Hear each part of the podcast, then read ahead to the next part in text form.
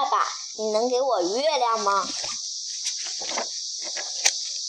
有一个小男孩名叫卡维诺，他的爸爸叫伊塔洛，他们俩都把对方看作大英雄。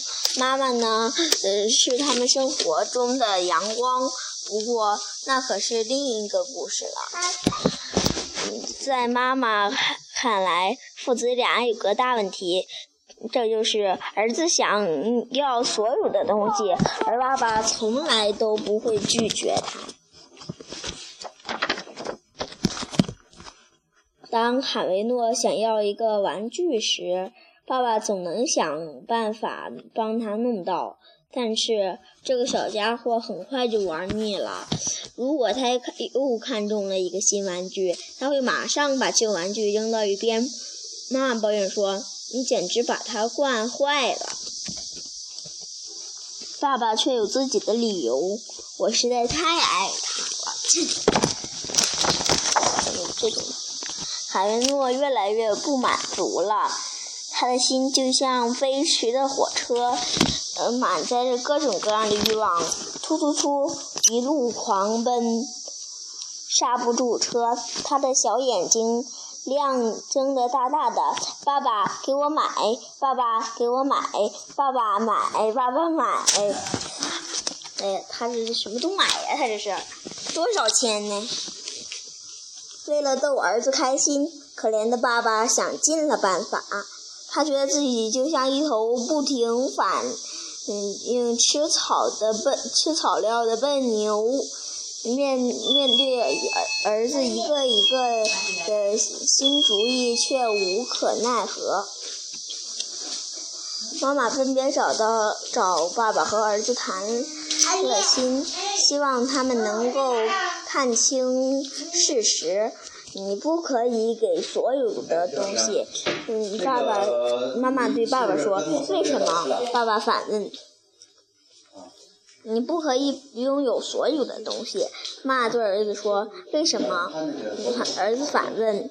妈妈很快找到了答案，因为没有人能够到月亮，这就是为什么。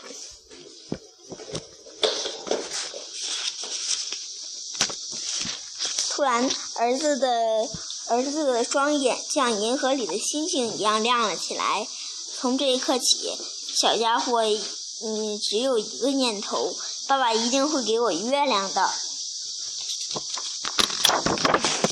那当天晚上，他天空中没有出现月亮。妈妈抓住这个机会开始找找儿子的，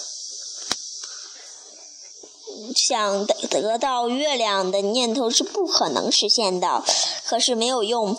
卡维诺一点儿也听不进去，他倚着卧室的窗台，一直守候着月亮出现。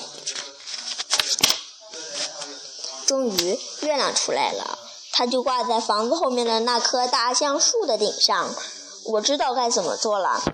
卡维诺边自语：“哎呀，爸爸只要爬上树顶，一伸手就能够住月亮了。”爸爸可不这么想。看上去，月亮似乎就在山山顶、嗯树顶上，但是只是一个错觉。其实，月亮还要远得多呢。爸爸说。卡维诺很失望，他像星星一样的、一样明亮的眼睛马上暗了下去。于是，爸爸搬出了梯子，梯子让儿子骑在自己的肩上。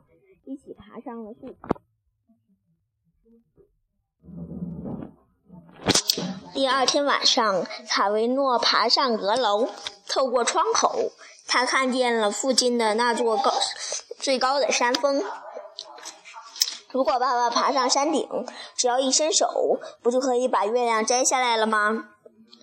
爸爸还是不同意儿子的主意。爸爸说：“从这儿看去，似乎站在山顶上就可以摸到月亮。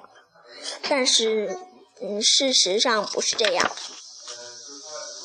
卡维诺失望的都站快站不稳了。爸爸开车带儿子的来到了山脚下，然后背着卡维诺站到山顶爬去。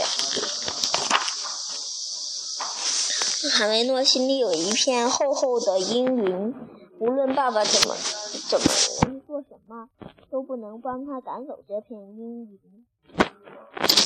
没有什么可让卡维诺提起丝毫兴趣了，哪怕是妈妈送的送的那本好看的书，上面有宇宙漫远宇宇有宇航员漫步月球的画面。一天夜晚，卡维诺怎么也睡不着。呃，这时爸爸敲开了他的卧室的门，兴奋的就像已经摘到月亮的人。儿子，跟我来，我给你一个大大的惊喜。卡维诺和爸爸穿上了救生衣和橡胶靴子，然后他沿着弯弯曲曲的嗯小小路跑到了湖边。就在那儿，爸爸骄傲的指着湖中。边大大声说：“卡维诺一看，一轮圆圆的大月亮，嗯，飘在水面上。就在这一刻，他知道了，爸爸爱他胜过世界上一切。爸爸，他扑进爸爸的怀里。是的，我也爱爸爸，胜过爱世界上的一切。所以，卡维诺没有告诉爸爸。”其实，自己其实知道那不过是一种假象。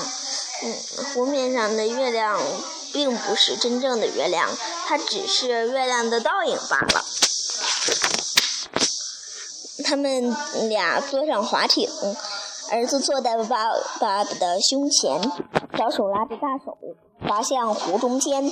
周围的一切是那么的安静，湖水轻轻地拍打划艇。还有什么声音能比这这更加美妙动人呢？轻柔的水声，湖面的月亮，都将落进卡维诺的生命中，直到永远。爸爸，你能给我月亮吗？讲完了，再见。